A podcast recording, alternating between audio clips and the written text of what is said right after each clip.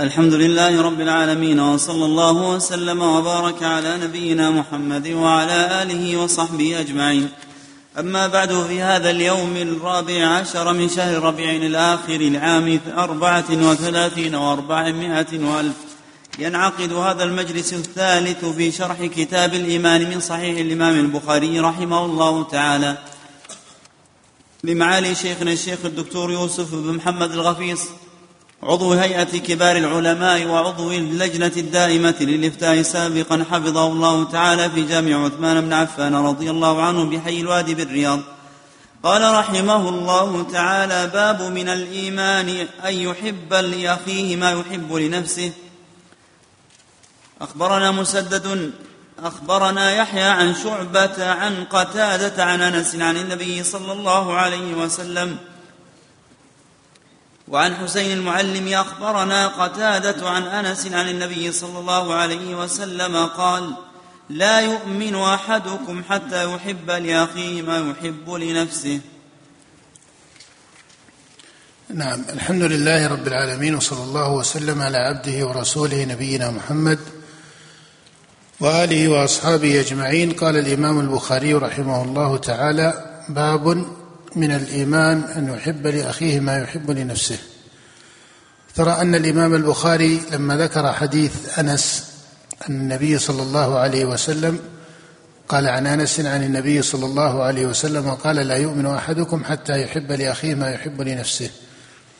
ترى في تبويب البخاري أنه قال باب من الإيمان أن يحب لأخيه ما يحب لنفسه.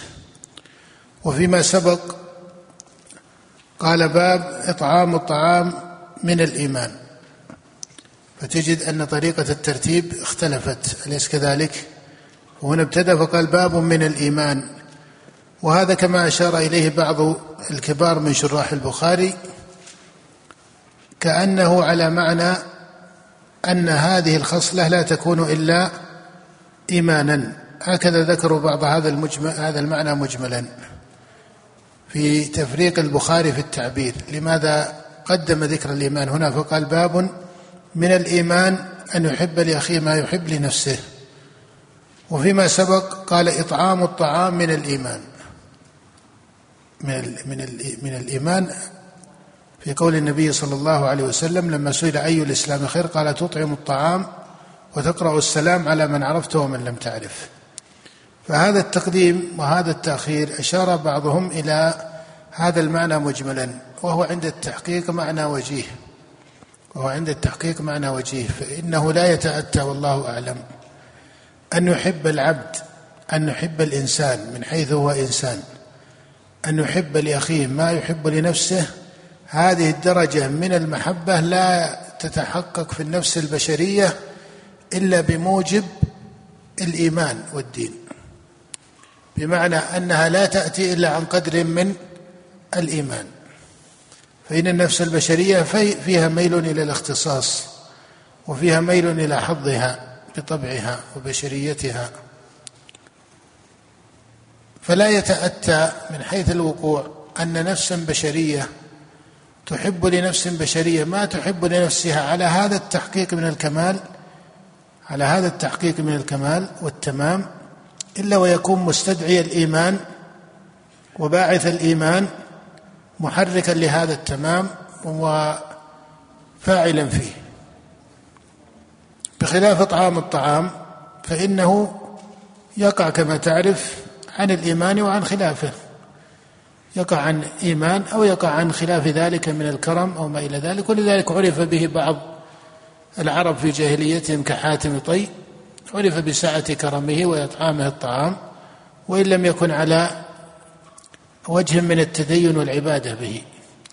لكن المحبة وهي وجه قلبي لا تتمحض النفس البشرية إلى هذه الدرجة من العلو في محبة الغير الذي هو على مطلق لأنه قد يقول قائل إنه قد يقع حتى في الكافر أن يحب ولده أو أن يحب الابن أباه مثل محبته لنفسه أو أكثر. لكن هذا يقع لمثل هذه المناسبة المختصة من الأب أو الابن أو نحو ذلك لكن الحديث إنما هو في إيش؟ في من ليس له هذه الصفة إنما هو أخ. إنما هو أخ بمعنى أن الجامع فيه أخوة الإيمان ليس المحرك فيه النسب أو كونه أبا أو كونه ابنا. هذا لا يتأتى عند التحقيق وهذه هذه الإشارة الفاضلة من بعض شراح البخاري فيما يظهر أنها إشارة محققة وتفصيلها هو على هذا المعنى أنه لا يتأتى في الواقع البشري أن شخصا يحب شخصا أو يحب لهذا الشخص ما يحب لنفسه على سبيل الانفكاك عن النسب حتى لا يرد علينا مسألة الولد والوالد ونحو ذلك. على سبيل الانفكاك عن هذا المستدعي من النسب والقرابة إلا ويكون الباعث ماذا؟ الإيمان. وإلا النفس البشرية لا تصل إلى هذه الدرجة بقوتها. لا تصل إلى هذه الدرجة بقوتها فيحب لأخيه في بشريته الذي يشترك معه في البشرية يحب له ما يحب لنفسه. لا بد أن يكون الباعث أخوة أخوة الإيمان والدين. لأنها هي التي تقطع المبررات التي تمنع ذلك فإن النفس تمانع في ذلك والعقل يمانع في ذلك. لكن إذا جاءت المحبة الإيمانية منعت ذلك. فكأن هذا والله أعلم من لطيف إشارة الإمام البخاري رحمه الله لما قال من الإيمان من الإيمان أن يحب لأخيه ما يحب لنفسه. هذا لا يقع إلا إيمانا. ولكونه على هذه الدرجة من الشرف ترى أن النبي صلى الله عليه وسلم جعله من أوجه تحقيق الإيمان ولم يجعل ذلك من أدنى خصاله أليس كذلك؟ ألا ترى أن النبي صلى الله عليه وسلم لما ذكر شعب الإيمان كما سبق في حديث أبي هريرة قال وأدناها إماطة الأذى عن الطريق لكن لما ذكر محبة المسلم لأخيه المسلم أو المؤمن لأخيه المؤمن ما ذكرها في خصال الإيمان في أدنى خصال الإيمان. بل في تحقيق الإيمان بل في تحقيق الإيمان. كما في حديث أنس ثلاث من كن فيه وجد بهن حلاوة الإيمان أن يكون الله ورسوله أحب إليه مما سواهما وأن يحب المرء لا يحبه إلا لله وأن يكره أن يعود في الكفر بعد أن أنقذه الله منه. كما يكره يقذف في النار. فجعل محبة المسلم والمؤمن لأخيه المؤمن في الذكر متوسطة بين هاتين الدرجتين. اللتين لا يسترب أحد في أنهما من الأصول في ذاتها وهو محبة الله ورسوله. هذا لا يسترب أحد أنها أصل أليس كذلك؟ ولا يسترب أحد أن كراهية الكفر أصل في الدين. ولهذا الإيمان تحقيقه التوحيد والكفر بالطاغوت. والإيمان تحقيقه عبادة الله سبحانه وتعالى والكفر بالطاغوت. ف كما جاء في حديث أبي مالك في الصحيح من قال لا إله إلا الله وكفر بما يعبد من دون الله. فلا بد من الكفر بما يعبد من دون الله حتى يتحقق التوحيد على وجه الصحيح. الشاهد في هذا أن النبي صلى الله عليه وآله وسلم قال ثلاث من كن في وجد بهن حلاوة الإيمان فجعل هذا المعنى الذي هو في هذا الحديث في حديث أنس هذا جعله متوسطا في الذكر بين ماذا؟ بين أصلين مستبين عند المسلمين أنهما أصلان فدل على أنه كذلك على أنه إيش؟ يحصل به تحقيق الإيمان يحصل به تحقيق الإيمان كذلك. ولهذا ذكر العلامة الشوكاني رحمه الله يقول إني نظرت في هذا الحديث يعني حديث أنس ثلاث من كنا فيه يقول فوقع لي أن هذا من امتنان الله ونعمه على العباد. يقول لكن لما عالجته وجدته عزيزا. ويظهر أنه يسير أليس كذلك؟ فإن كل مسلم يكره الكفر ولو خير المسلم الكفر أو القتل لصبر على القتل عن الكفر. حتى ولو كان مقصرا أو عاصيا أليس كذلك؟ فهذا بين في الحال وكذلك محبة الله ونبيه عليه الصلاة والسلام. لكن من حيث التحقيق قل إن كنتم تحبون الله فاتبعوني يحبكم الله. الاتباع والاقتداء ولزوم الاستجابة لله ورسوله وكذلك في حال المؤمنين مع بعضهم. قال عن أنس عن النبي صلى الله عليه وسلم إذن هذا المقصود في التبويب. قال لا يؤمن أحدكم حتى يحب لأخيه ما يحب لنفسه. فدل على أن الإيمان دل على أن الإيمان يزيد وينقص. لأن هذه المحبة شعبة من شعب الإيمان. وخصلة من خصاله ولأنها تتفاضل كما يعلم ذلك بديهة. فلما جعلها النبي من الإيمان دل على أن الإيمان يزيد وينقص كما هو مذهب أئمة السنة والجماعة أن الإيمان يزيد وينقص. ودل على أن الإيمان يكون عملا بالقلب خلافا لمن قال إنه معرفة. خلافا لمن قال من المرجئة وغلاتهم إنه معرفة ولا يكون عملا. وحيث كان عملا في القلب صح أن يكون عملا في الجوارح. وحيث كان عملا في القلب صح أن يكون عملا في الجوارح. فدل هذا الحديث على أن الإيمان يزيد وينقص ودل على أن الإيمان يتفاضل ودل على أن الإيمان قول وعمل. ما وجه دلالته على كونه قولا وعملا؟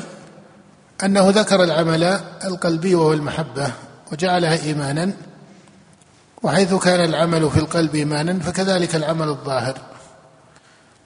نعم. باب الحب باب حب الرسول صلى الله عليه وسلم من الإيمان. حدثنا أبو اليمان قال أم أنبأنا شعيب قال أخبرنا أبو الزناد عن الأعرج عن أبي هريرة. اذا في المعاملة المؤمن مع المؤمن أو المؤمن مع غير المؤمن. فأما المؤمن مع المؤمن فقاعدته أن يحب لأخيه ما يحب لنفسه. وأما مع الناس كافة مسلمهم وغير مسلمهم فقاعدة ذلك العدل من حيث الأصل. العدل فإنه في حق المؤمن مع أخيه المؤمن فوق قدر العدل وهو الإحسان والبر. وهذا معنى قوله أن يحب لأخيه ما يحب لنفسه فهذا مقام فوق مقام العدل وهو مقام البر والإحسان لأخيه المسلم وأخيه المؤمن. ولكن مع الناس مطلقا ويدخل في ذلك غير المسلم الواجب فيه مقام العدل. وإذا فات فيه مقام العدل صار معرضا للوعيد حتى ولو كان مع غير المسلم. ولهذا حرمت سرقة مال غير المسلم وحرم الاعتداء على حقه وعلى ما وضعته الشريعة له إلى آخره.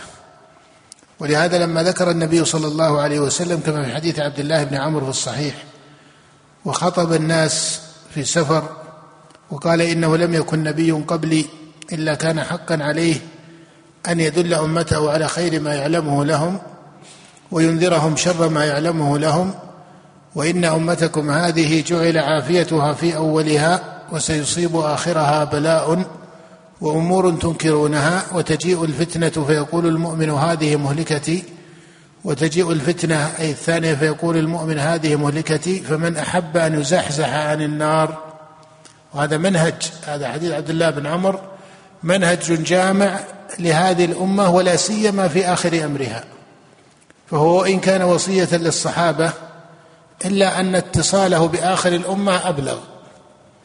لأنه تضمن حروفا لم تقع للصحابة من الفتن التي لم تدركهم وهو من حيث صفة هذا الحديث جاء على خلاف حال النبي عليه الصلاة والسلام. فانه في حديث عبد الله ابن عمرو بن العاص الذي رواه مسلم في صحيحه قال كنا مع النبي في سفر. أنا أذكر أول الحديث لأنه يفيد أن هذا الحديث عن النبي عليه الصلاة والسلام فيه بيان لمنهج فإن النبي فجأ الناس في قوله على خلاف عادته وهو لا يفجأهم بمثل هذا إلا لأمر إيش؟ ذو شأن وأمر لا بد لهم منه وأحيانا يكون امرا حاضرا بين يديهم هذا لم يكن بالضرورة حاضرا بين يديهم تلك الساعة ولكنه لا بد لهم منه ولا بد للأمة منه قال كنا مع النبي صلى الله عليه وسلم في سفر. كنا مع النبي صلى الله عليه وسلم في سفر. فنزلنا منزلا فمنا من يصلح خباءه ومنا من ينتظل ومنا من هو في جشره. إذ نادى منادي رسول الله الصلاة جامعة. فقطعهم عن ترتيب حالهم على خلاف العادة. في العادة أنه يدع الناس في العادة أن النبي عليه الصلاة والسلام يدع الناس إلى أن يستقروا في نزولهم. هذه المرة وهذا يصلح خيمته وخباءه وهذا يصلح دابته وهذا يصلح سلاحه. قال إذ نادى منادي رسول الله الصلاة جامعة. وهذا نداء للنوازل. أليس كذلك؟ الصلاة جامعة. فلما اجتمع الصحابة قال إنه لم يكن نبي قبلي إلا كان حقا عليه أن يدل أمته على خير ما يعلم لهم. وهذه المقدمة تشير إلى أن هذا منهج. فهو ذكر الأنبياء وذكر منهج الأنبياء. إنه لم يكن نبي قبلي إلا كان حقا عليه أن يدل أمته على خير ما يعلمه لهم وينذرهم شر ما يعلمه لهم. ثم بين منهجه عليه الصلاة والسلام كما مضى عليه هدي الأنبياء. قال وإن أمتكم هذه جعل عافيتها في أولها وسيصيب آخرها بلاء وأمور تنكرونها. وتجيء الفتنة فيقول المؤمن هذه مهلكتي فتذهب. الفتنة الأولى ويبقى المؤمن. وهذا يدلك على أن المؤمن أو أن الإيمان أقوى من إيش؟ أن الإيمان أقوى من إيش؟ من الفتنة لأن الفتنة فيها كيد الشيطان. والله يقول إن كيد الشيطان كان ضعيفا. ما من فتنة إلا وفيها مادة من كيد الشيطان. فهو الذي يدعو إلى الفتنة. وهذه والفتنة من خطوات الشيطان التي نهى الله جل وعلا عن اتباعها. والإيمان إذا ثبت الله عليه أهله لا يضرهم فيه الفتنة. قال فتذهب وتجيء الفتنة أي الثانية. فيقول المؤمن هذه مهلكتي وترى أنها تذهب. ثم بين المنهج عليه الصلاة والسلام قال فمن أحب أن يزحزح عن النار. ويدخل الجنة فبين القدر المقتصد من النجاة وهو الزحزح عن النار ودخول الجنة. ولم يذكر هنا أعالي الدرجات من الجنة إنما ذكر القدر المقتصد في تقرير وتحقيق الواجب على العباد بما يوجبه مقام هذا الثواب. قال فمن أحب أن يزحزح عن النار ويدخل الجنة فلتأته, فلتأته منيته وهو يؤمن بالله واليوم الآخر. فهذا حق من؟ هذا حق الله سبحانه وتعالى. والإيمان بالله واليوم الآخر هو جماع الدين. فما من مسألة من الدين أصولا أو فروعا إلا وهي راجعة إلى الإيمان بالله. لأنها استجابة لما جاء من عنده وما أنزله من عنده وما بعث به رسله. أليس كذلك؟ فإذا قلت في فرع من فروع الدين فهو قدر من تحقيق الإيمان. وأنت ترى أنه في تقرير الإيمان في هذا الكتاب نقول الإيمان قول وعمل وأن كل ما شرع الله ورسوله من الأقوال والأعمال الظاهرة والباطنة فهو من الإيمان. أليس كذلك؟ فقوله فلتأته منيته وهو يؤمن بالله واليوم الآخر هذه كلمة جامعة في حق الله. وقد أوتي النبي صلى الله عليه وآله وسلم جوامع الكريم كما هو ثابت في السنة. هذا حق الله. بقي من؟ بقي إيش؟ بقي حق العباد أليس كذلك؟ هذا جماع حق الله. بقي حق العباد حق العباد على وجهين. إما أن يكون حقا مش مختصا بين الأفراد وإما أن يكون حقا مشتركا. ذكر هذا الحق وهذا الحق. فلما ذكر حق الله وهو الأعظم. قال فلتأته منيته ويؤمن بالله واليوم الآخر. قال وليأتي إلى الناس الذي يحب أن يؤتى إليه. وليأتي إلى الناس الذي يحب أن يؤتى إليه. هذا حق العباد. لا تحب أن أحدا يسرق مالك فلا تسرق ماله. لا تحب أن أحدا يغتابك فلا فلا إيش؟ فلا تغتبه لا تحب أن أحدا يخطئ عليك فلا تخطئ عليه. هذه قاعدة حتى في العقل مضطردة. وهي من شريف القواعد النبوية التي بين فيها النبي عليه الصلاة والسلام الحقوق. ولا يستطيع نظام بشري ولا فلسفة وضعية أن تأتي بعدالة في الحقوق بين الأفراد أبلغ من هذه العدالة. حتى الذين دعوا إلى ما أصبح شائعا في الغرب وبدأ يتلقف بعد الذي هو فلسفة الحرية. ما استطاعوا أن يضعوا لها قانونا صحيحا لأنهم لما أقروا بهذه الفلسفة التي جاءت بعد تراكم في البحث الفلسفي في أوروبا انتهوا إلى هذه الفلسفة فلسفة الحرية وأنها حق ثابت للإنسان بمحض بشريته وإنسانيته لكن بقي عليها أسئلة. من أهم هذه الأسئلة متى تنتهي حريته؟ وما سقف هذه الحرية؟ فكان من الإجابات الفلسفية عندهم إن الحرية للفرد تنتهي حيث تبدأ حرية الآخرين فعاد السؤال مرة ثانية ومتى تبدأ حرية الآخرين حتى تنتهي حرية الفرد السابق أليس كذلك؟ فهذه الفلسفات الوضعية التي جاءت بعد سقوط ما يسمى سقوط الكنيسة في أوروبا في الأخلاق والحقوق توهم أولئك المنظرون من الفلاسفة الغربيين أنهم أتوا أرقى أتوا بأرقى عدالة في الحقوق البشرية و ولكنك إذا سمعت هذه الكلمة ولا مقارنة بين كلامهم وكلام الأنبياء ولكنك إذا سمعت هذه الكلمة بان عوار تلك الفلسفات ونقصها وعدم قابليتها للتطبيق العادل المنصف. ولهذا لم يستطيعوا أن يطبقوها بشكل عادل بين البشر. لكن النبي صلى الله عليه وسلم قال وليأتي إلى الناس الذي يحب أن يؤتى إليه. فهذه قاعدة الأخلاق بين الأفراد في الإسلام. بقي الحق الثالث وهو الحق العام الذي به تصلح أحوال الناس. الذي به تصلح أحوال الناس. قال ومن بايع اماما فأعطاه صفقة يده وثمرة قلبه فليطيعه إن استطاع. أي يطاع في طاعة الله. يطاع في طاعة الله سبحانه وتعالى. هذا حق ولي الأمر الذي بتقرير حقه في السنة يراد به ماذا؟ حفظ الحقوق. فإن ولي الأمر مسترعى كما هو معروف وله حق السمع والطاعة وأوجب الشارع السمع والطاعة له وأوجب على ولي الأمر أيضا القيام بالحقوق. ولهذا تجد أن ذكر ذلك في كتاب الله جاء على هذا الترتيب. فقال الله تعالى إن الله يأمركم أن تؤدوا الأمانات إلى أهلها وإذا حكمتم بين الناس أن تحكموا بالعدل. إن الله نعم ما يعظكم به. فهذا خطاب للمؤمنين وللمسلمين كافة ولكنه يتأكد في ذي السلطان وذي الشأن أن يحكموا لأن بيدهم الحكم والولاية.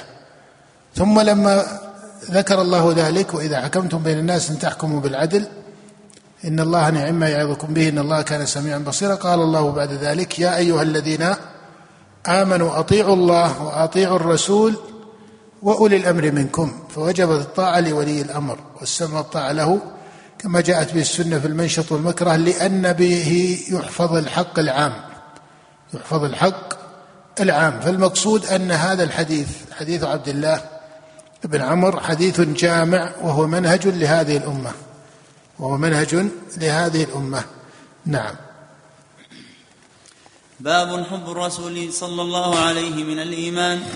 حدثنا أبو اليمان قال أنبأنا شعيب قال أخبرنا أبو الزناد عن الأعرج عن أبي هريرة أن رسول الله صلى الله عليه صلى الله عليه قال والذي نفسي بيده لا يؤمن أحدكم. لا يؤمن أحدكم حتى أكون أحب إليه من والده وولده. أخبرنا يعقوب بن إبراهيم قال قال أخبرنا ابن علي علية عن عبد العزيز بن صهيب عن أنس عن النبي صلى الله عليه وحدثنا آدم قال قال أخبرنا شعبة عن قتادة عن أنس قال قال رسول الله صلى الله عليه وسلم صلى الله عليه لا يؤمن أحدكم حتى أكون أحب إليه حتى أكون أحب إليه من والده وولده والناس أجمعين. نعم لا ينفي النبي صلى الله عليه وسلم الإيمان إلا فيما كان واجبا. فحب النبي صلى الله عليه وسلم واجب بل هو من أعظم أصول الإيمان وهو أعظم حق بعد حق الله سبحانه وتعالى. فلا يؤمن عبد حتى يكون النبي صلى الله عليه وآله وسلم أحب إليه من ولده ووالده والناس أجمعين. وإنما ذكر الولد والوالد باعتبارهما الأقرب عادة إلى النفس باعتبارهما الأقرب عادة. فصار بذكرهما تنبيه على من هو دونهما. ولهذا جاء في الرواية التالية قوله والناس أجمعين. فلا يقدر أن لأحد من المحبة والاعتبار في النفس ما للنبي صلى الله عليه وسلم ومن كان ليس كذلك لم يكن إيمانه على الوجه الصحيح بل يكون إيمانه إما ليس ثابتا من حيث الأصل كما في أحوال الكفار أو يكون ناقصا كالذي تتعدى محبة غير النبي في نفسه من جهة آثارها وإن لم يقل ذلك بلسانه وإن لم يكن ذلك حقيقة معينة في قلبه لكنه باعتبار الآثار تتعدى محبة غير النبي محبة النبي باعتبار الآثار. فهذا نقص في مقام الإيمان هذا نقص في واجب الإيمان. وأما إذا كان في القلب فهذا لا يتاتى من مؤمن هذا لا يتاتى من مؤمن لا يكون من من أهل الإيمان لا يكون من أهل الإيمان. حتى يحب النبي صلى الله عليه وسلم وتكون محبة النبي صلى الله عليه وسلم أبلغ من محبة غيره وأنت تعلم أن هذه الجملة من أصول الإيمان وخصاله وبه يحصل أيضا كما سبق أن الإيمان قول وعمل وأنه يزيد وينقص باعتبار أن المحبة من العمل في القلب وهذا رد على غلاة المرجئة الذين قالوا إنه محض المعرفة أو محض التصديق فإن المحبة ليست مطابقة لمعنى التصديق أليس كذلك؟ المحبة ليست هي المعرفة والتصديق بل هذا معنى وهذا معنى وإن كان بينهما اتصال لكن هذا معنى متميز عن هذا المعنى. فهذا رد على من قال إن الإيمان هو التصديق أو المعرفة ودليل على دخول أعمال القلوب في الإيمان ومسماه وأعمال الجوارح كذلك لأنه لا يقع في الشريعة عمل مجرد في أعمال الجوارح إلا ويتضمنه عمل القلب ويصاحبه بل ماهيته مركبة منه أبلغ من كونه ملازما له بل ماهيته مركب منه أبلغ من كونه ملازما له. فإن الملازم يقدر منفكا بخلاف المركب المتضمن فإنه لا يقدر منفكا أليس كذلك؟ نعم. هذا في محبة النبي صلى الله عليه وسلم واتصالها بالكتاب بكتاب الإيمان. الذي بوب عليه البخاري هذا التبويب باب حب النبي صلى الله عليه وسلم أو حب الرسول صلى الله عليه وسلم من الإيمان. وهذا أصل لا بد من عناية المسلمين به وإشاعته فيهم وبيان حق الرسول صلى الله عليه وآله وسلم. وأنت تعلم أن هذا المعنى من حيث هو مجمل لا أحد من المنازعين ينازع فيه بل نفوس المسلمين أجمع مقبلة على محبة الرسول صلى الله عليه وسلم بل هذا من أقوى المحركات والبواعث في الدين محبة النبي صلى الله عليه وسلم. فكل مسلم فإن نفسه مقبلة فيه ولكن الذي يقع فيه وجه من الاختلاف وجه من الفوات على كثير أو على بعض من المسلمين على أحد تقديرين إما أن هذه المحبة تغلب من جهة آثارها بالمعصية وهذا وجه مشهود معروف ومن يقع فيه يعرف أنه مقصر في تحقيق المحبة. لا يستريب المقصر بالمعصية أنه مقصر في تحقيق هذه المحبة أليس كذلك؟ هذا وجه بين عند العامة والخاصة. والوجه الثاني من الفوات والسقط هو من يضع للمحبة أوجها مبتدعة ليست في حقيقتها تحقق محبة النبي صلى الله عليه وسلم ويجعل ذلك من محبته بل ربما جعل ذلك هو الأصل في محبته أو هو المميز لمن يحب النبي ومن لا يحبه. وهذا من البدعة التي عرضت في الأنبياء في أتباع الأنبياء من قبل. فإن أتباع عيسى عليه الصلاة والسلام في أول أمرهم كان الحواريون الذين استقاموا على هدي عيسى وشريعته. ثم جاءت خلوف بعد ذلك فابتدعوا رهبانية. وإلا فالحواريون كانوا على قدر من الاستتمام على شريعة عيسى عليه الصلاة والسلام وهم بمنزلة أصحاب النبي صلى الله عليه وسلم. بل هم خاصة أصحابه خاصة أصحاب عيسى كما قال النبي في الزبير لكل نبي حواري وحواري الزبير. فكانوا على تحقيق الإيمان والسنة التي جاء بها عيسى عليه الصلاة والسلام. ثم جاءت خلوف بعد ذلك وصاروا في بعض البدع ودخل عليهم الإطراء عما أوجب الله في حق الأنبياء إلى أن حصل الشرك. وقالوا إن الله ثالث ثالث ثلاثة. فهذا الشرك الذي دخل عليهم وإن كان من حيث الأسباب العلمية دخل عليهم بدخول الفلسفات على دين النصارى بعد ذلك. لما دخلت الفلسفات اليونانية وغير اليونانية على دين النصارى فإن هذه الفلسفات كما تعرف قبلهم كثير منها قبلهم ومن متأخر فلاسفة اليونان أرسطو طاليس يعد من متأخر فلاسفة اليونان وكان قبل المسيح ابن مريم بأكثر من 300 سنة. لكن هذا في السبب العلمي لكن هذا السبب العلمي لا يأتي إلا بتهيئة في الإرادة. لما حصل الغلو في عيسى عليه الصلاة والسلام وعن هذا جاء قول النبي صلى الله عليه وسلم لا تطروني كما أطرت النصارى كما أطرت النصارى ابن مريم. كما أطرت النصارى ابن مريم فإنما أنا عبد فقولوا عبد الله ورسوله. فهذا يعلم به أن الواجب على المسلمين مع اتفاقهم على محبة النبي يجب عليهم أن يفقهوا المحبة الشرعية له وأن المحبة تكون بتوقيره بالأوصاف التي وصف بها في القرآن وصف بالقرآن بأنه النبي أليس كذلك؟ والرسول وعبد الله وغير ذلك من والهادي إلى ولهذا سمي النبي صلى الله عليه وسلم بهذه الأسماء.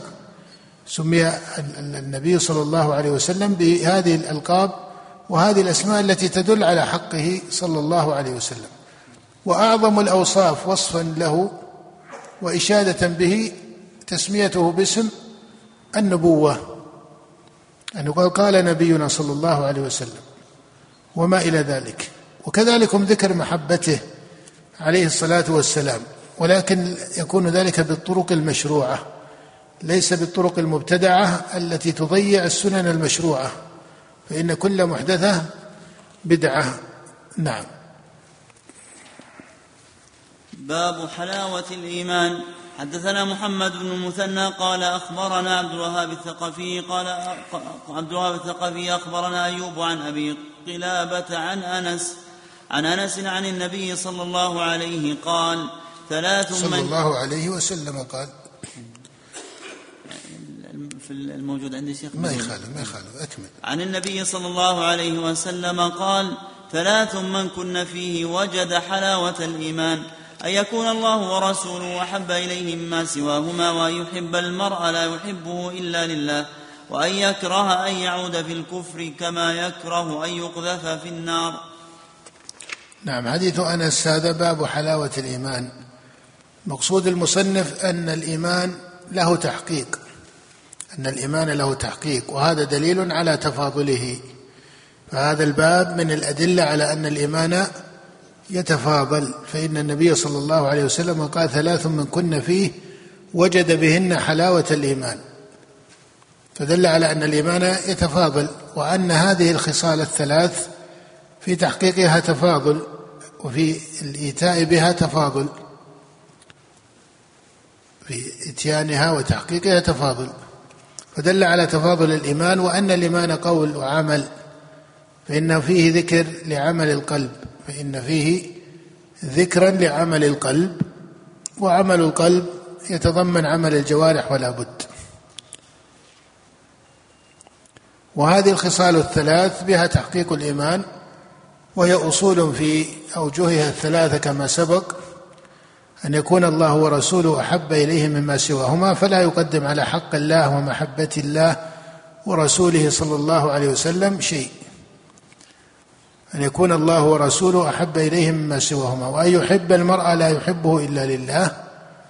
وإذا حقق أو حققت هذه المحبة بين المسلمين فمن باب أولى زوال العداوة بين المسلمين لأنها أبلغ من مطلق زوال العداوة.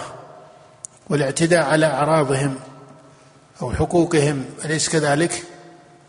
أيهما أبلغ مطلق انتفاء الاعتداء على الأعراض أو تحقيق المحبة تحقيق المحبة لأنه قد ينفك عن الاعتداء على العرض لكنه لا يحمل له هذه المحبة على هذه الرتبة أليس كذلك؟ فلما جعل الشارع تحقيق الإيمان وحلاوة الإيمان أن يحب المرأة لا يحبه إلا لله فمن أحب أخاه المسلم لا يحبه إلا لله وأحب لأخيه ما يحب لنفسه فمن باب أولى أنه برئ مع أخيه هذا من عرضه أليس كذلك؟ وتعلم بهذا أن الوقوع في العرض مثلا مباعدته عن كمال الإيمان بعيدة لأن الشارع لم يجعل لأن الشارع لم يجعل ترك الاعتداء يتحقق به حلاوة الإيمان لم يجعل مطلق ترك الاعتداء يتحقق به حلاوة الإيمان حتى يترقى عن هذا الاقتصاد حتى يترقى عن هذا الاقتصاد إلى رتبة عالية وهي أن يحب لأخيه ما يحب لنفسه وأن يحب المرء لا يحبه إلا لله. وهذا مع الأسف من شعائر الإيمان المقصر فيها عند كثير ليس من عامة المسلمين بل من الخاصة والعامة.